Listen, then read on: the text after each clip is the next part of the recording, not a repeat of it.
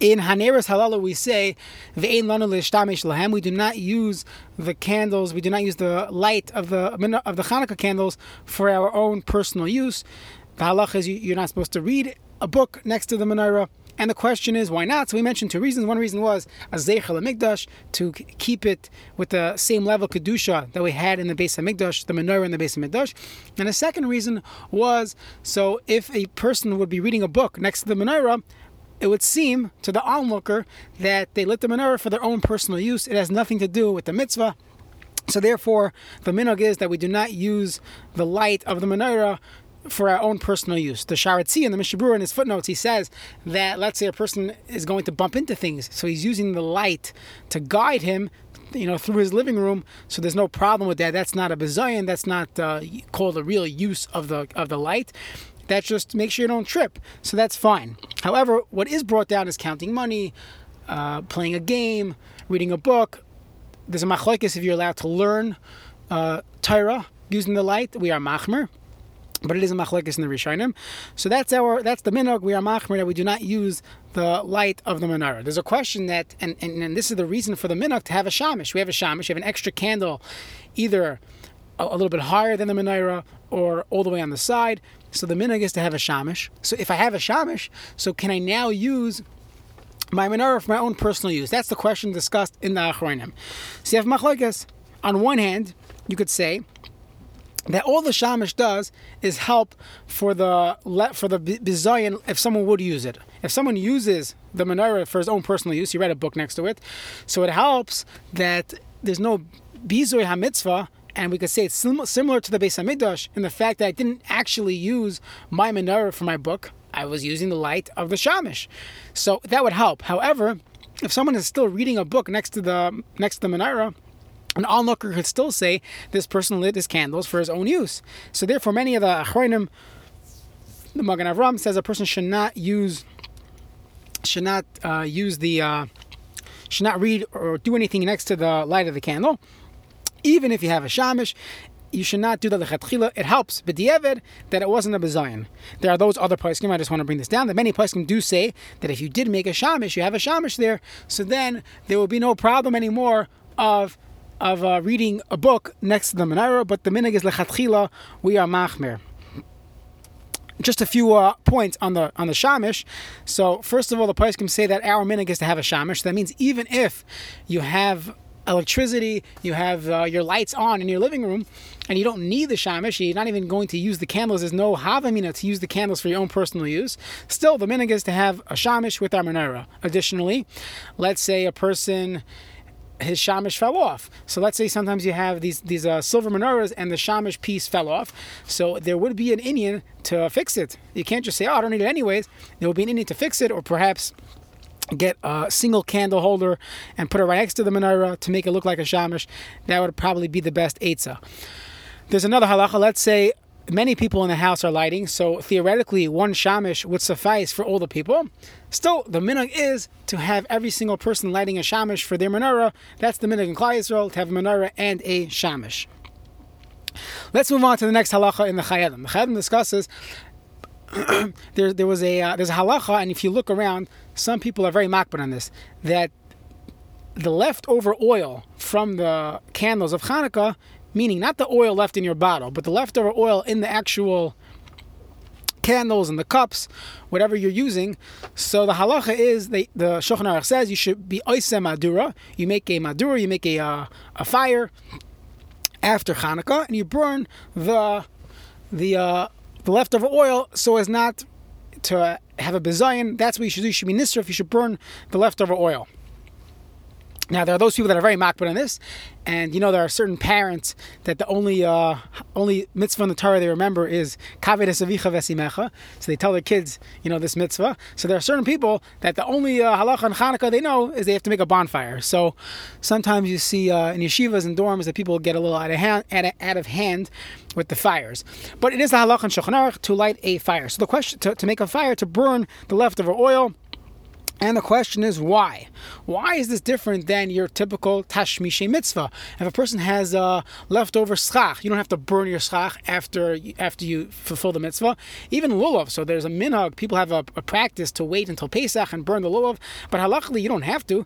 If you want to be machmir, you could you could wrap it in a in a, in a, in a bag and throw it in the garbage, and that's a chumrah. The Ramah says in Hilchas.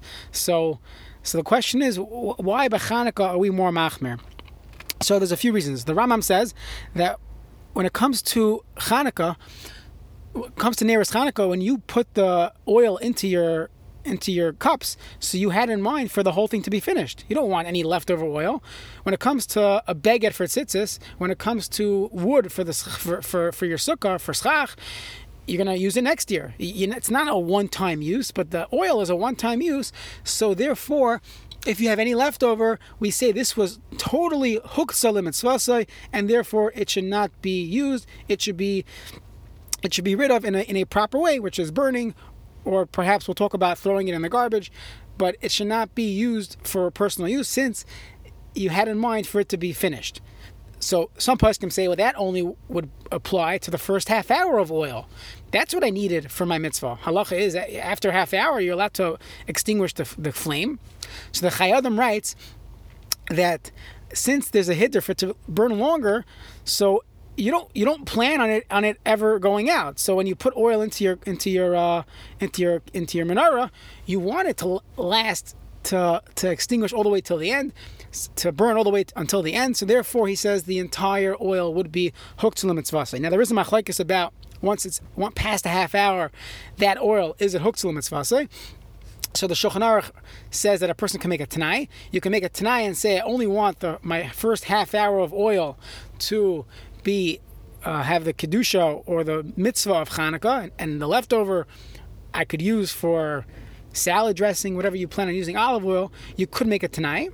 If a person did not make it tonight, so we are machmir that all the oil is uh, is hooked to the mitzvah. So that is one opinion of of, of, of why of why we are more machmer by Hanukkah than by your typical Tashmishi mitzvah. The Aruch HaShulchan says another reason. He says it's a chumrah by Hanukkah.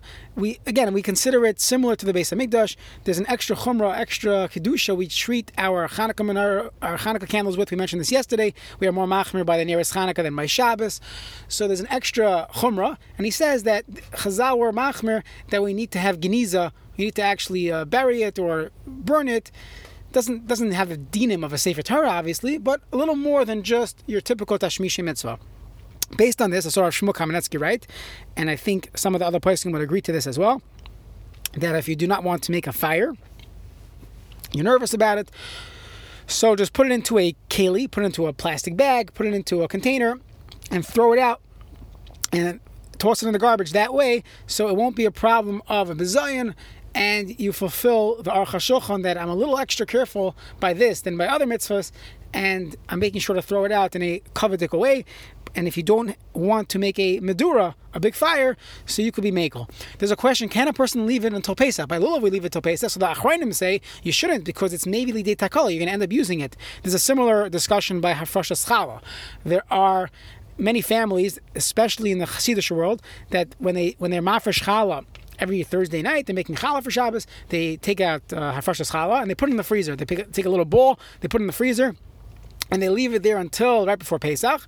And right before Pesach, they burn uh, all the chametz and they burn their challah as well. So. Now, wh- why are they machmir this? So first of all, when you actually burn it in these big furnaces where they go to the communal chametz burning, it actually does burn. Sometimes you you're, you're burning your challah in your oven. After half hour, you take it out. Maybe the outside's a little toasty, but the inside's not burnt. So they definitely have that value, that added benefit that it totally gets burnt when they burn it. You know, uh, erev Pesach with all the with all the chametz. I see. I saw in Satmar once they charge a dollar or two dollars a ball. So if you have uh, fifty uh, challahs, so it's hundred bucks. Okay, not bad. So there, the place can say maybe there's a chash takala that someone's going to look in the freezer, they're looking for something to bake, and now they see, oh, good frozen dough. They might use that. However, when it, and, and even then, some places can say no, as long as you put it away in a proper place and everybody remembers. So the Hasidim definitely rely on that. By olive oil, this manazeh, I can't imagine someone's going to go into their their uh, the oil that they use for the menorah that is stored away somewhere, they're going to go now use it for their salad dressing or to marinate their chicken. I, I think it's a stretch to be choishish for this today. So therefore, if a person, in fact, doesn't want to make a fire right after Yontif, right after Hanukkah, but they know they're going to burn the chametz and they could put it away in a proper place to put it with their, I don't know, with their Pesach dishes or something, and they'll remember to burn it right before Pesach with the chametz. So that's not a that's not a bad idea, and one could definitely uh, rely on that. There's a question about the wicks. Are the wicks included in this uh, discussion? So, if you look in the Shulchan Aruch, Noisei Keilim, it doesn't mention anything about the wicks having to save it and burn it. Nothing, nothing to do with that. The Torah does mention psilos wicks, and he says that leftover oil, and he it sounds like he includes the wicks would have this halacha. However, many places can say that there's a halacha that let's say your candle burnt out after a half hour, you're allowed to relight it for your own personal use. And it doesn't mention that you have to take out the wick and and and uh, replace it with a new wick. So it's mashma that after a half hour, whatever wick you had there, that is considered uh, no longer there for the mitzvah, and you could be mako. However, lechatchila again, we're machmer that a person should burn the psilois or throw them out in a coveted way that would be the best way to to uh, to, to not be mavaz of the mitzvah. So after Hanukkah, a person should take all the wicks and cups and everything and just put in a, either in a bag and throw it in the garbage like that. That's the least you should do. If you want to be extra, extra careful, extra machmir, you can make a madura, burn it, put it on your on your grill, uh, or and, and burn the oil. You do not have to burn the cups. The cups do not have the kedusha. It's just the oil you could, and the and the wicks. That would be something to burn just be careful, please. So Mirta Shem. Okay, so we're gonna we're gonna take a uh, a pause on the Hilchas Chanukah. Mirta Shem. Next year we'll get to the rest of the halachas of Chanukah and Klal Kufnun Daud. So Mirta Shem. Next Monday we will get back to the beginning of the Chayei Adam where we're up to the halachas of getting ready for davening. I believe I'm, I'm in a car, but I believe the first Klal that we're going to get back to is what a person can do before davening. Can you exercise? Can you work out? Can you do can you uh, drink? Can you can you have a protein shake before davening? What about a coffee? Is a coffee allowed before davening? So we'll talk about this in Hashem in the coming week.